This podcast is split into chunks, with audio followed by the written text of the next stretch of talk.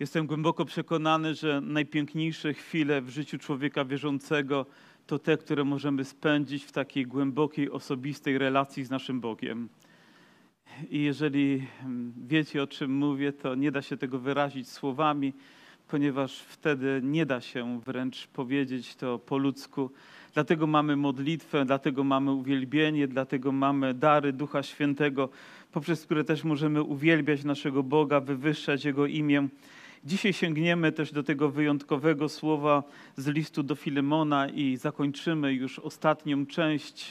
W zasadzie to pozdrowienia na koniec. Nie wiem, czy zbyt szybko nie przebiegamy przez pozdrowienia, ponieważ uważamy, że to taki dodatek do listu, który po prostu powinien się tam pojawić ale ja wierzę, że w Bożym Słowie nic nie pojawia się przypadkowo, nic nie powinno być traktowane pobieżnie, ale nawet gdy to jest wstęp i zakończenie i wydaje się, że wielokrotnie ono się powtarza, to wciąż powinno to docierać do naszego serca, bo jest pełne łaski, pełne pokoju, pełne miłości, pełne zachęty dla naszego życia. Prawda, że tak każdym słowem powinniśmy, powinniśmy żyć. Myślę, że nie tylko Filemon jako główny odbiorca tego listu, ale cały jego dom, kościół, gdzie ten list był czytany, zbory, w których ten list był czytany, jest czytany do dnia dzisiejszego, doznają właśnie tego, czego powinno doznawać Boże dziecko, gdy te słowa pełne nadziei przenikają nasze myśli, nasze serca i przynoszą to, czego tak bardzo potrzebujemy. E, w minionym tygodniu miałem okazję uczestniczyć w bardzo fajnym, nieco dziwnym spotkaniu, ponieważ to na Zoomie się odbyło. Wiecie o czym mówię, że to jest taka platforma, gdzie wiele osób z różnych miejsc poprzez internet może się ze sobą komunikować i zostałem zaproszony, żeby uczestniczyć w takim spotkaniu modlitewnym, e, międzynarodowym niemalże. Bo z Polski byłem ja i Doris, która pomagała mi nieco więcej rozumieć z języka angielskiego, a ze Stanów była Sandy Hatfield, David Hatfield, Falkhildowie, którzy są dyrektorami PCM-u i wielu pastorów i innych tam ludzi, kobiet, którzy są liderami też w służbie PCM i zaangażowani w modlitwę o Polskę. Niezwykłe wydarzenie. Powiem wam, że kiedy zobaczyłem tych wszystkich ludzi, to łza się zakręciła w oku, ponieważ ktoś był z Alaski, ktoś był z Indiany, ktoś był z Florydy. Oczywiście mamy od nich pozdrowienia, szczególnie od brata Ralfa. Pamiętacie tego starszego brata, który tutaj był razem z braterstwem Hatfieldami i on popłakał się mówiąc o Polsce i o naszym zborze. Tak jego serce było poruszone. Właśnie będzie obchodził rocznicę 75. swoich urodzin, a więc jeżeli będziecie mogli, wspomnijcie tego brata w modlitwie, bo na naprawdę niezwykłe ma serce dla Boga i też dla naszego kraju, dla naszej społeczności. Ale wiecie, gdy uczestniczyłem w tym spotkaniu, to mm, zadałem też pytanie, bo mówią, o co oni się mają modlić o Polskę. Ja mówię, no dobrze się modlić, ja mówię, ale powiedzcie, o co ja mogę się modlić o was. Nie chciałbym, żeby tylko w jedną stronę działało. I wtedy jeden z pastorów ze zboru Okala, który też nam jest bliski, powiedział o problemach, gdy zaczął je wymieniać. Ja mówię, my je wszystkie mamy. Wiecie, co to znaczy? Że cały Kościół na obliczu ziemi przechodzi przez te same doświadczenia. Bez względu na szerokość, na długość geograficzną, na kulturę, po prostu przez te same rzeczy wszyscy przechodzimy.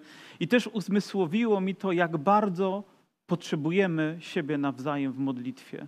Wiecie, ja mogę modlić się o nich, o ożywienie, o odnowienie w Kościele. Oni mogą modlić się o nas, o mnie, o nasz zbór, abyśmy przeżywali dokładnie to samo i tego potrzebujemy. Wierzę, że też takim słowem bliskim i ważnym dla nas jest też słowo z listu do Hebrajczyków i pozwólcie, że zrobię też krótki wstęp do tego, co będziemy dzisiaj rozważać.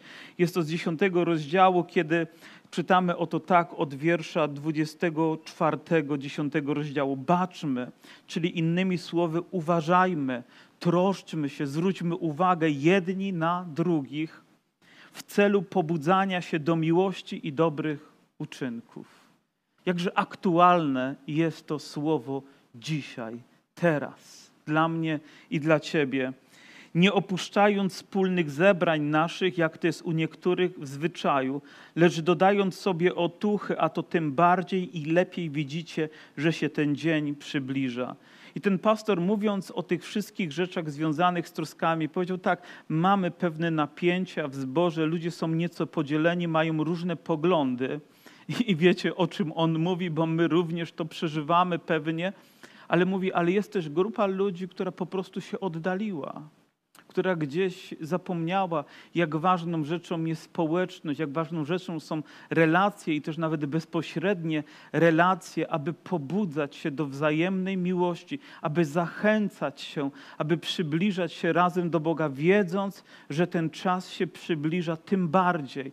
I to słowo tym bardziej to jakbyśmy musieli postawić tutaj, nie wiem, na czerwono je napisać, jakiś wykrzyknik przy nim, tym bardziej, wiedząc, że ten czas jest bardzo krótki, jest nam dany na jakiś określony czas, więc wykorzystajmy jego każdą chwilę. A oto słowo, które będziemy dzisiaj rozważać, które jest końcówką listu do Filemona, nawet nie musimy dzielić na rozdziały, tylko ktoś, kto wyświetla, mówi, pastorze, z którego rozdziału będziemy listu do Filemona? Ja mówię, dobrze, podchodzisz mnie, wiesz dobrze, że to jest tylko jeden rozdział, ale o głębokiej treści. I oto, co czytamy od wiersza 21. Apostoł Paweł tak pisze do Filemona: Pewny Twego posłuszeństwa. Piszę Ci to, bo wiem, że uczynisz nawet więcej niż proszę. A zarazem przygotuj mi gościnę, bo mam nadzieję, że dzięki modlitwom Waszym otrzymacie mnie w darze. Pozdrawia Was Epafras, współwięzień mój w Chrystusie Jezusie, Marek, Arystarch, Demas, Łukasz, współpracownicy moi, łaska Pana naszego Jezusa Chrystusa niech będzie z duchem waszym. Amen. Ale to nie koniec. W tych niepewnych czasach i trudnych czasach być może nawet niektóre rzeczy polaryzują się w ten sposób, że ukazuje się to, co prawdziwe, albo oddzielone od tego, co nieprawdziwe. I oto okazuje się, kto jest nam bliski, albo wydawało się, że bliski jest, a dzisiaj takim nie jest.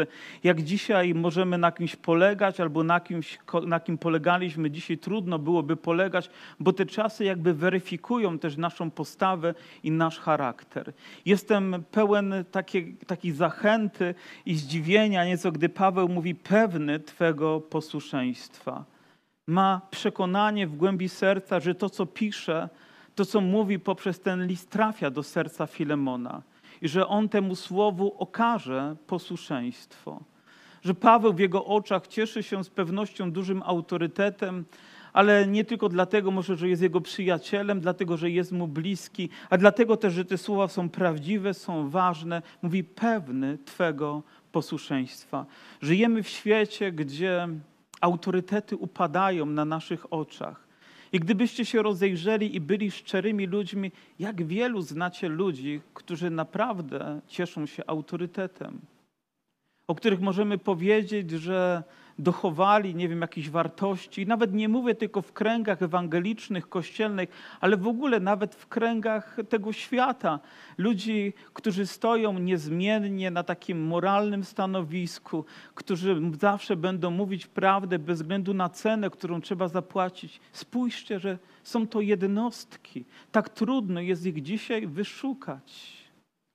Tak trudno jest odnaleźć takie wzorce. Dziękujemy Bogu, że mamy takie wzorce i w apostole Pawle, i później przyjdziemy dalej do innych, których on tutaj wymienia, a którzy być może nam umykają. Ale czytaliśmy, że powinniśmy jedni drugim dodawać otuchy, i myślę, że te postaci, które są tam wymienione, one właśnie przyczyniają się do tego, że nasze serca przez świadectwo ich życia może rosnąć i dochować również i dzisiaj wierności Panu. Nie tak dawno przeszyła mnie niczym jak strzała pewna wiadomość. Nie będę wymieniał nazwiska tego człowieka, ale cieszył się w moich oczach. Nie jest Polakiem, zagraniczny nauczyciel. Słuchałem go kilkakrotnie, słuchałem go też na żywo i widziałem, jak ludzie reagują na Ewangelię. On odszedł do Pana, ale ta wiadomość mnie przeszyła, ponieważ okazało się, że końcówka jego życia nie była chwalebna że ukrywał rzeczy, które po prostu teraz wypłynęły na wierzch i stały się korzeniem zgorszenia dla wielu ludzi. Naprawdę dla wielu. Powiem dzisiaj, jak niewielu jest ludzi wokoło nas, na których możemy polegać, możemy być pewni ich przyjaźni, ich lojalności, wierności. Jakże potrzebujemy być takimi ludźmi, stawać się takimi ludźmi i staniemy się tylko wtedy, tylko wtedy, gdy będziemy najpierw wierni Bożemu Słowu, całkowicie wierni. A później przełoży się to również na standardy naszego życia, na to, że będziemy mogli pomagać sobie nawzajem, że będziemy nieśli sobie otucha, więc okażmy wierność dzisiaj temu słowu, które Paweł wyraża w końcówce tego listu, ale to tak jakby nie, że opadają tutaj sytuacje, one wznoszą się i ta końcówka jest jak uwertura, jest jak wielki finał, który rozbrzmiewa na całą orkiestrę. I mam nadzieję, że tak też powinno to dotykać naszych serc. Piszę to, bo wiem, że uczynisz nawet więcej niż proszę. Więcej niż proszę. Oglądałem kiedyś pewien program, został on nagrany o pewnym człowieku, który wykonywał jakieś usługi, nieważne jakie, ale uczy, robił to tak dobrze, że postanowiono nagrać z nim program. I kiedy opowiadał o tym, co robi, to powiedział, mówi, mam takie, takie zawsze pragnienie, aby uczynić dla mojego klienta więcej niż on oczekuje pomyślałem sobie, co za standard pracy, co za wysokie takie morale pracy, które sobie też stawia i wyzwania, które sobie rzuca, że chce uczynić więcej. Świecki człowiek. Oczywiście to jest w kwestiach biznesowych. Mówię, czyż ja ze względu na Jezusa czy ze względu na moją wiarę w Pana nie powinienem czynić nawet więcej niż tylko to, co oczekuje się jako coś, co należy się nam nawzajem, ale przekraczam tę granicę ze względu na mojego Pana? Czyż nie to uczynił dla mnie Jezus Chrystus, gdy przyszedł? Czyż nie, czyż nie dał on mi całego siebie, nie tylko trochę, nie tylko cząstkę, nie tylko coś małego, ale wielkiego, chwalebnego, na co, na co nie zasługiwałem, a zostało mi to darowane, powiem w nim w wielkiej łasce i miłości? Czyż nie powinno to obligować mojego życia do pełnego posłuszeństwa Jego Słowu i również wyrażania tego całym sobą, aby dawać po prostu więcej? Więcej. I myślę, że gdybyśmy w ten sposób zaczęli to odnosić jedni do drugich, więcej, więcej mogę dać. Może zainteresowania, może modlitwy, może troski, może słowa zachęty, wsparcia. Moglibyśmy mieć bardzo długą listę, ale więcej, więcej niż tylko gesty, które wykonujemy. Niech w tym będzie głębia, niech w tym będzie życie, niech w tym będzie coś, co poruszy nas. Mówi, jestem pewny tego, że uczynisz więcej. Chciałbym, by o mnie. I pewnie mam nadzieję, że wy również, by o was ktoś mógł z taką samą pewnością, z tak samo poruszonym sercem powiedzieć, że uczynisz coś więcej. Kiedyś jakąś książkę czytałem i pewien człowiek wszedł do, do hotelu. No po prostu zwykłe miejsce, gdzie idzie się zanocować w sprawach biznesowych. I na korytarzu był człowiek, który wymieniał gdzieś żarówkę, a więc zwykły człowiek w obsłudze technicznej i zapytał go o coś, co nie było związane z jego pracą. I wiecie, on mógł powiedzieć, wiesz co, to do mnie nie należy, idź tam, jest recepcja i tam się pytaj, oni są od tego. A mówi, on nie, zostawił swoją pracę, zszedł, poszedł, zaprowadził go do tego właściwego miejsca, udzielił mu wszelkich informacji, których on potrzebuje. Wiecie dlaczego? Bo uczynił więcej, niż tylko można byłoby oczekiwać. Posunął się tak daleko, ponieważ wiedział, jak to jest ważne dla tego człowieka, a on był gotowy to zrobić. I chciałbym, żebyśmy w takich nawet drobnych rzeczach potrafili uczynić więcej ze względu na Boga, ze względu na siebie, ze względu na potrzebę. Może to słowo staje się niemal obowiązujące w tych czasach, gdzie nie dajemy minimum, ale dajemy więcej siebie, dajemy więcej wiary, dajemy więcej miłości, dajemy więcej tego, czego pragną serca pokoju i świadectwa naszego życia. A później mówi, a zarazem przygotuj mi gościnę, i to tak mi się podoba, to zdanie, które tutaj wyraża, bo mam nadzieję, a wiecie, że jego nadzieja była mocna, naprawdę, że dzięki modlitwom waszych otrzymacie mnie w darze. Innymi słowy, apostoł Paweł powiedział, mówi, przygotuj mi miejsce, bo nadchodzę. Wyobrażam sobie, że po tych słowach Filemon idzie, jakieś pomieszczenie przygotowuje dla apostoła Pawła. Oczywiście jest tam jakiś wygodny tapczan, biurko z lampą oliwną, żeby mógł pisać swobodnie. I ktoś przychodzi, chce zająć, mówi nie, nie, mówi to jest dla Pawła. Ale Paweł jest w więzieniu, nie, nie, ale on przyjdzie, bo ja się o to modlę. Myślę, że tak właśnie powinna wyglądać nasza wiara. Przygotowujemy miejsce, bo się modlimy. Wyobrażam sobie i to też praktykujemy na naszych tygodniowych spotkaniach modlitewnych w poniedziałek, że wybieramy sobie jakieś miejsce i modlimy się o nie. A teraz wyobrażam sobie, że ktoś przychodzi z zewnątrz, a ktoś podchodzi i nie siadaj tu, bo to miejsce ja się modlę, nie? Mój tu przyjdzie ta siostra albo ten brat, do którego się modlę, bo ja wierzę w to całym moim sercem. Pewnie, pewnie tak byśmy nie postąpili, ale wiecie, co mam na myśli? Żebyśmy przygotowali miejsce, bo nadchodzi odpowiedź. Dlaczego? Bo my się modlimy. Chcę, żeby było miejsce w moim sercu na Boże odpowiedzi, bo się o nie modlę. Nie chciałbym być trochę podobny do tych ludzi zebranych tam w domu, którzy modlili się o Piotra, który był uwięziony. Za chwileczkę powrócimy nieco do tego fragmentu. Modlą się o Piotra, a kiedy puka, to nie, nie mogą mu wierzyć, że to on. Modlą się, żeby nadszedł, a gdy nadchodzi, to nie ma dla niego miejsca. Jakby zapomnieli otworzyć drzwi, bo nadchodzi odpowiedź. Gdy Pan odpowiada, zrób miejsce. Chcę zrobić miejsce na Jego działanie, na to, co On w swojej mocy i łasce chce uczynić, bo On jest Bogiem Wszechmogącym. Prawda, że to piękna ilustracja. Mówi, otrzymacie mnie w darze. Bóg, gdy odpowiada, czyni rzeczy po prostu te, które są niemożliwe, niezwykłymi jeszcze dla nas. Mówi, będzie, będę tym, który was będzie wspierał. I później wymienia imiona ludzi, poprzez, którzy są razem z Nim i którzy pozdrawiają ich i możemy przebiec szybko przez tą listę. Ale ja chciałbym, żebyśmy zatrzymali się choćby na chwilę przy każdym z tych imion. Na pierwszej linii jest Epafras. Mówi, pozdrawia was Epafras, współwięzień mój w Chrystusie Jezusie. Czy znacie tego człowieka?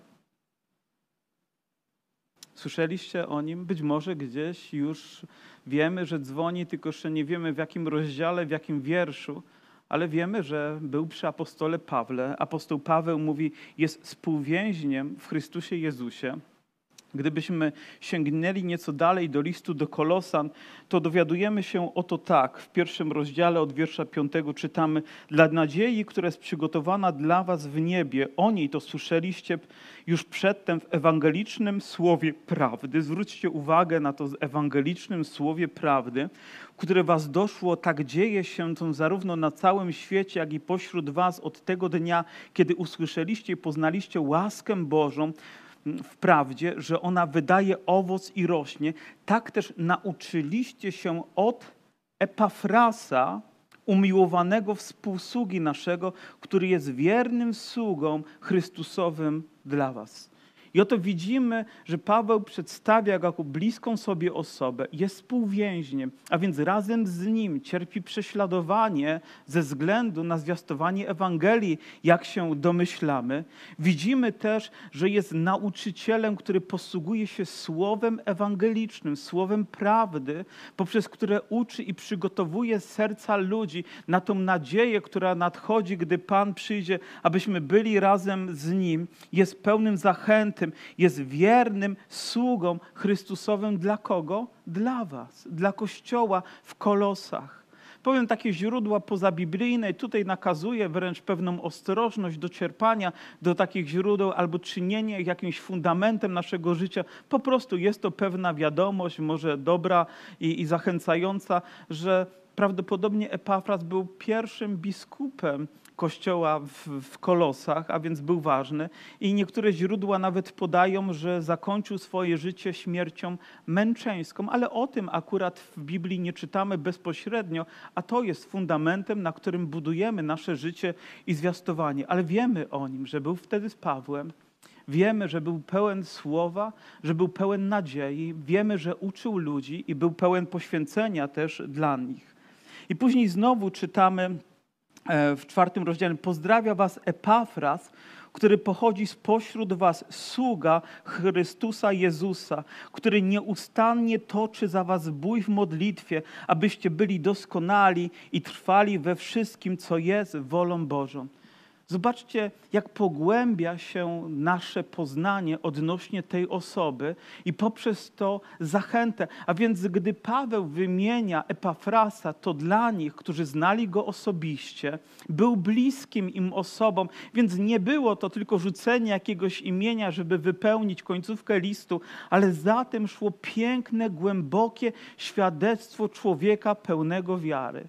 Wyobraźcie sobie, że dzisiaj rozmawiałem z bratem Jankiem z Kutna i przekazuję wam pozdrowienia. O, brat Janek nas pozdrawia fajnie, skąd go znamy? Nie tylko z programu telewizyjnego, ale też znamy go, ponieważ wiemy, że jest nowonarodzonym człowiekiem, wiemy, ile łaski okazał mu Pan, wiemy, jak dobrą służbę wykonuje dla Pana Jezusa Chrystusa. Znamy, wielu z nas go zna osobiście. Kto z Was zna Janka Skutna? A więc nie jest to obca postać, a więc wyobraźcie sobie, że właśnie tak odbierali też to imię Epafras ludzie, którzy czytali. Było bliskie, serca im biły mocniej. O, Epafras nas pozdrawia. O, chwała Bogu za tego człowieka.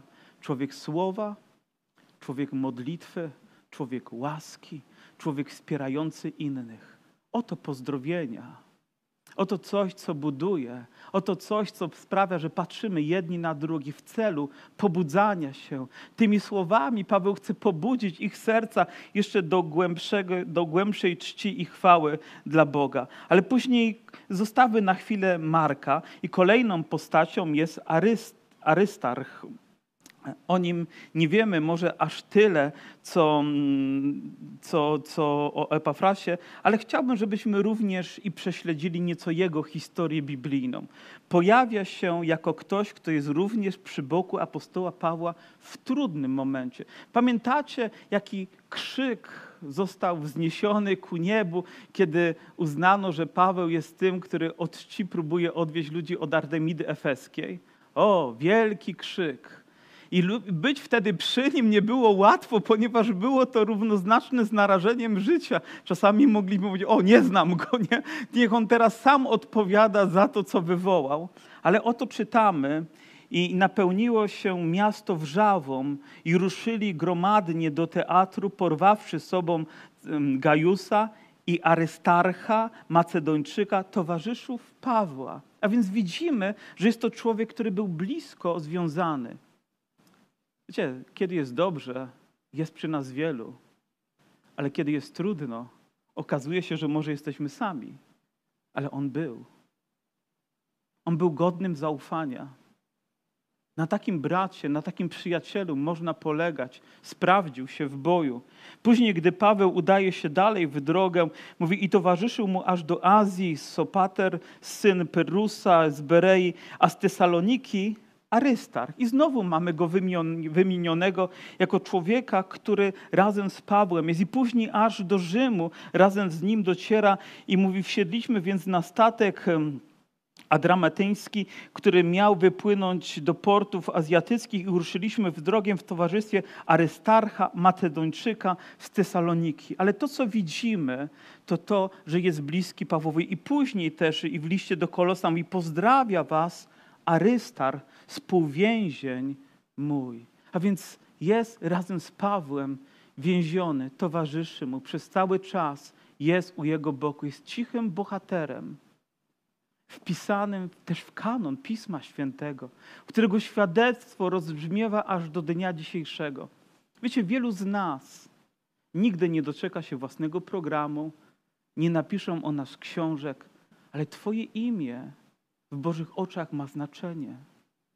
Po prostu dochowaj mu wierności.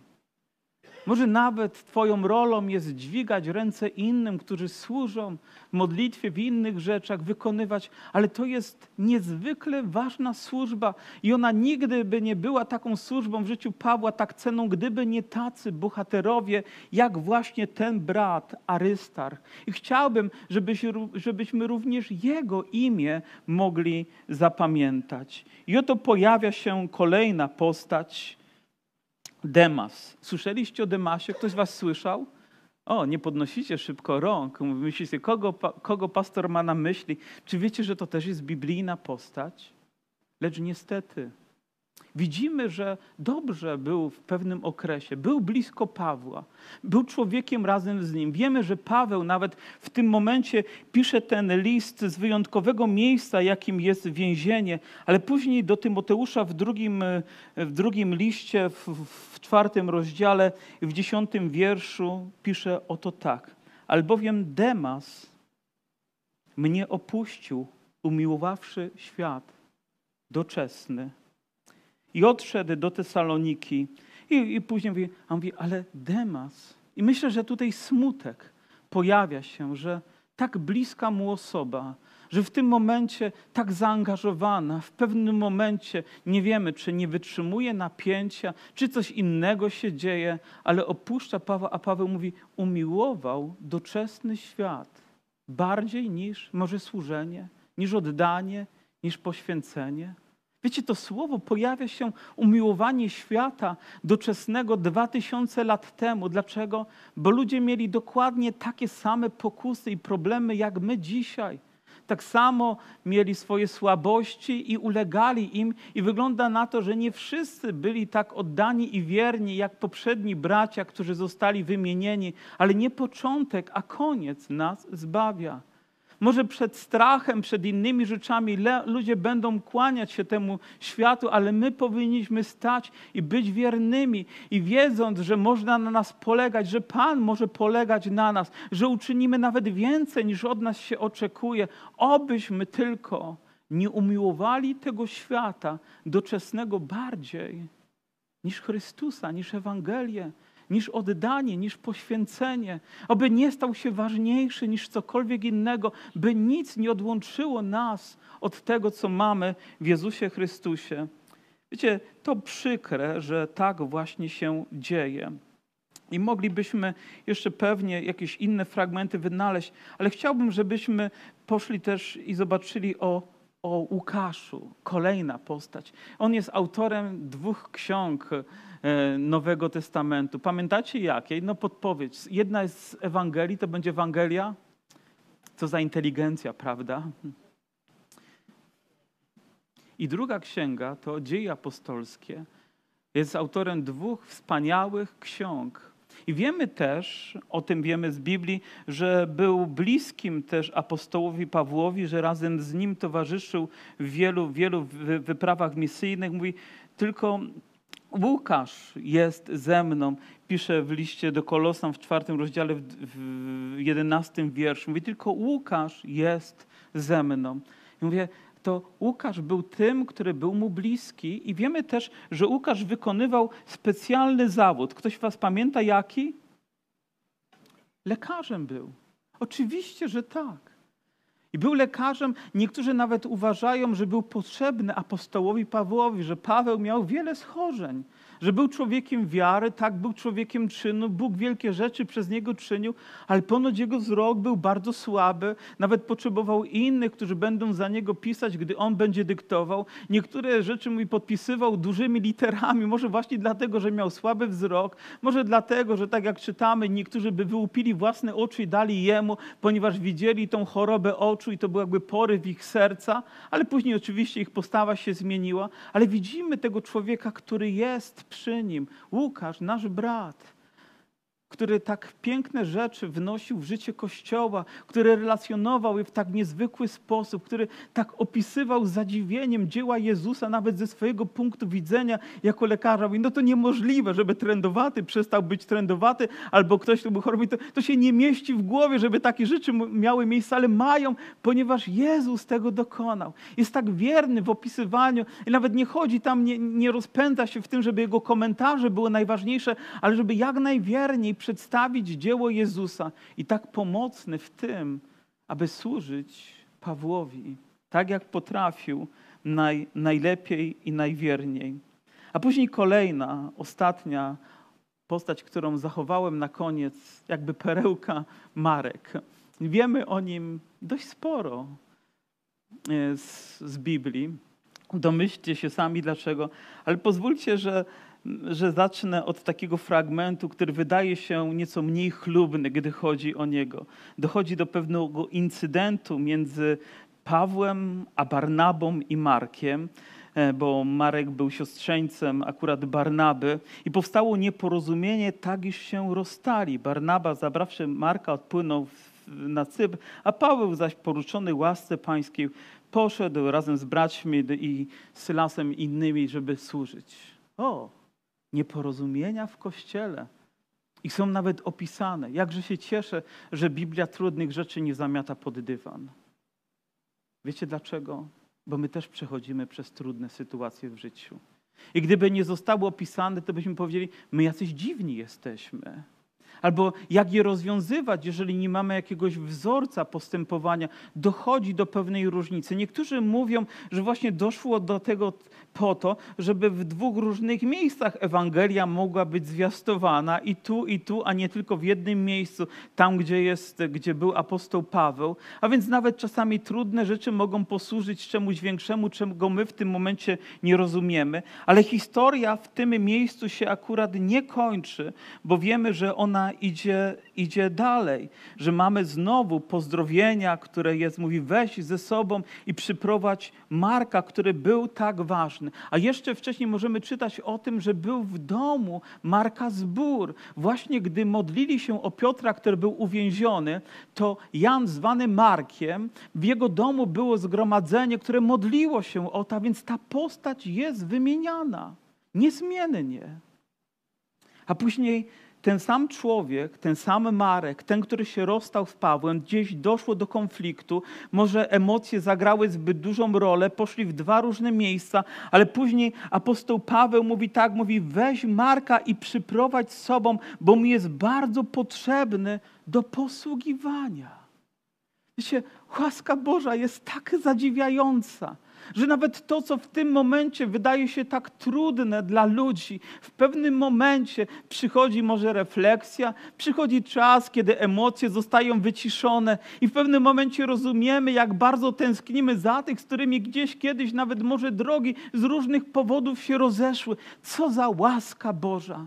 Bywają problemy, bywają trudności, ale to nie koniec. Tak, czasami popełniamy błędy. Może Marek zawiódł, może popełnił jakieś błędy, ale czy to znaczy, że łaska dla niego się skończyła? Nie. I później mówi, i pozdrawia was również Marek, ten mój brat, który jest teraz razem ze mną i jest mi tak bardzo potrzebny. O, Bóg jest dobry. Naprawdę jest dobry. Zobaczcie, te postaci, które są tam wymienione, to nie tylko na koniec jakaś lista, jak na napisach, gdy film się kończy i nawet nie zdążymy prześledzić, żeby wszystkich przeczytać. Każdy z nich może tak wiele tam wniósł, a mimo to to przebiega nam przed oczami. Ale to Boże Słowo zatrzymujemy na nim nasze serce, zatrzymujemy na nim naszą uwagę i widzimy, jak wielkich dzieł Bóg dokonuje, powiem, w życiu tych ludzi, a poprzez nich, jak czyni wspaniałe świadectwo o tym, jak On jest wielkim Bogiem. I Epafras, i Marek, i Arystarch. I ostrzeżeniem może Demas i Łukasz. Mówi, współpracownicy moi. I mówi, łaska Pana naszego Jezusa Chrystusa niech będzie z duchem waszym. Zobaczcie, Paweł nie mówi tylko z duchem twoim, Filemonie, ale mówi z duchem waszym, Kościele, który jest w jego domu, który jest tutaj. Czy zdajesz sobie sprawę, że jedynym powodem, dla którego dzisiaj tutaj jesteś, jest łaska Jezusa Chrystusa? Jest to Jego wielkie dzieło, które dokonał w Twoim życiu?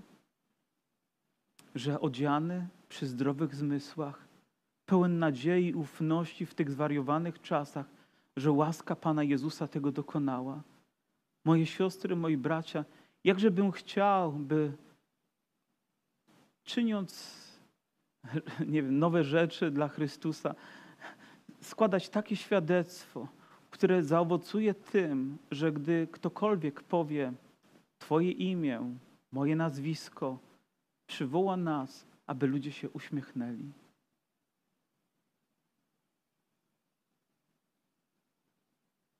Wspominam braci, którzy gdzieś w przeszłości szli za Chrystusem pełni wiary i oddania, i lista jest długa.